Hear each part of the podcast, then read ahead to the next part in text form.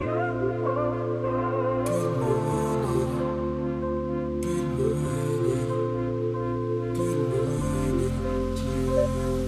Good morning, everyone, and welcome back to another Morning with the Masters, where we devote ourselves to the Lord daily with you. Good morning, you guys. We are picking up with day two of our Kindness in the Culture devotion, the Bible app. There's a link to that in the description of the podcast if you guys want to follow along with us. And as always, I'm going to read the scripture, and then Tori's going to pick up with the Devo. Let's do it. The scripture is Matthew chapter 5, verse 16, and it says this.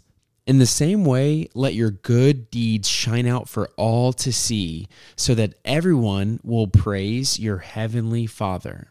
The devotional says Our culture has become contaminated and saturated with hatred, racism, meanness, and a host of other expressions of contempt. Everywhere you look, people are acting in rude and uncaring ways. And like a bad virus, it's spreading through our society. What we need is a revolution of kindness.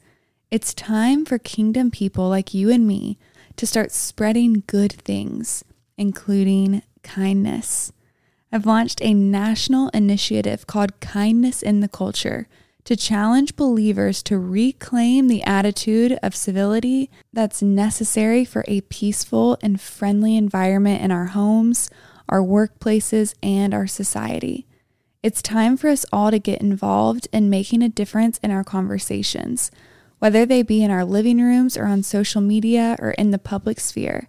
Those of us who love God should be the first to sign on to a movement for change that begins by simply practicing an act of kindness for a neighbor, a friend, or a stranger. The question today is when have you found yourself being unkind, and how did it make you feel? Yeah, I think the big issue here is that people aren't really, when I say people, I mean like me, we're not really truly valuing the importance of being kind to people. Mm. I feel like we we think we're being kind because we'll like thank the server who helps us at the restaurant or we'll occasionally like let someone through while we're driving like get in front of us and stuff like that and it's like okay, well, I think sometimes we also feel that if we're not being unkind, then mm-hmm. we're being kind. Yeah. But there's so much more room for us to go out and really like love people well. Yeah. And I read this book that really challenged me. It's a short book. You guys should check it out. It's called 212 The Extra Degree. And the basic premise of the book is is that at 211 degrees Fahrenheit, water is hot. And at 212 degrees Fahrenheit, water is boiling. Yeah. And boiling creates steam, and steam can power a train. Right. So at 211 degrees, you do not have a moving train. And at 212 degrees, you do have a moving train. Yeah. So one degree of effort can be the difference between having hot water or a moving train. Right. And it this book teaches you to quantify your efforts. And some of the ones they mentioned were if you open the door for two people a day, then you will have helped over 700 people that year. Wow. And it helps you see, oh, wow, there's a much bigger impact. Yeah. And now you start seeing, you try to find ways to try to do this and you can quantify these things. Yeah. Another example is if you cut out 30 minutes of television a day, then you get 180 hours back at the end of the year. Wow. That's a lot of time. Yeah. And so it teaches you how there's little micro changes you can make that you don't think about because you don't think they're going to have a big impact.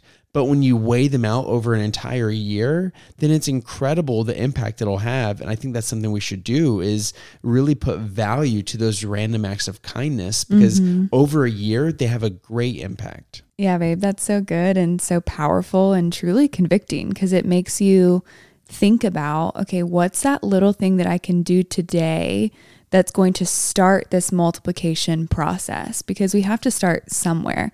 It starts with one small act. And I love what you said. It's not just not being unkind, it's intentionally going out of our way to be kind, to serve, to start conversations, to love people better, to, to go that extra mile. And it's going to bless you because we are more blessed to give than receive. And I promise you, as you are intentional in your pursuit of kindness, it is going to bring more joy to your life mm-hmm. than you ever thought possible. Absolutely. And as you were sharing, I was just thinking about how if we were to cook dinner for either someone or like a family Mm-hmm. one time a week, at the end of the year, we will have connected and provided food Totally. for over 50 people or families. Right. And I just love that. It's like it's like you're getting real connection with people and it's something that's like we're going to eat dinner anyways. Mm-hmm. And so why not invite people into this? Yeah, that's so good. You ready to pray sign out? I am. Dear Heavenly Father, Lord, we thank you for this reminder today. Lord, we thank you that you are a God who is kind. Lord, you bestow your kindness on us every single day that we do not deserve, Lord. And so, would you help us be beacons of that kindness? Would you open our eyes to different ways that we can reach people, that we can speak to people, that we can serve people, and that we can love people today?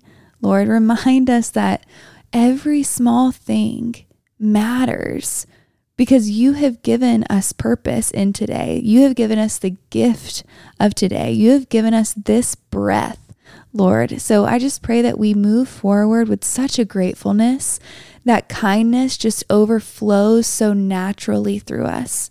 We pray this in the powerful name of Jesus.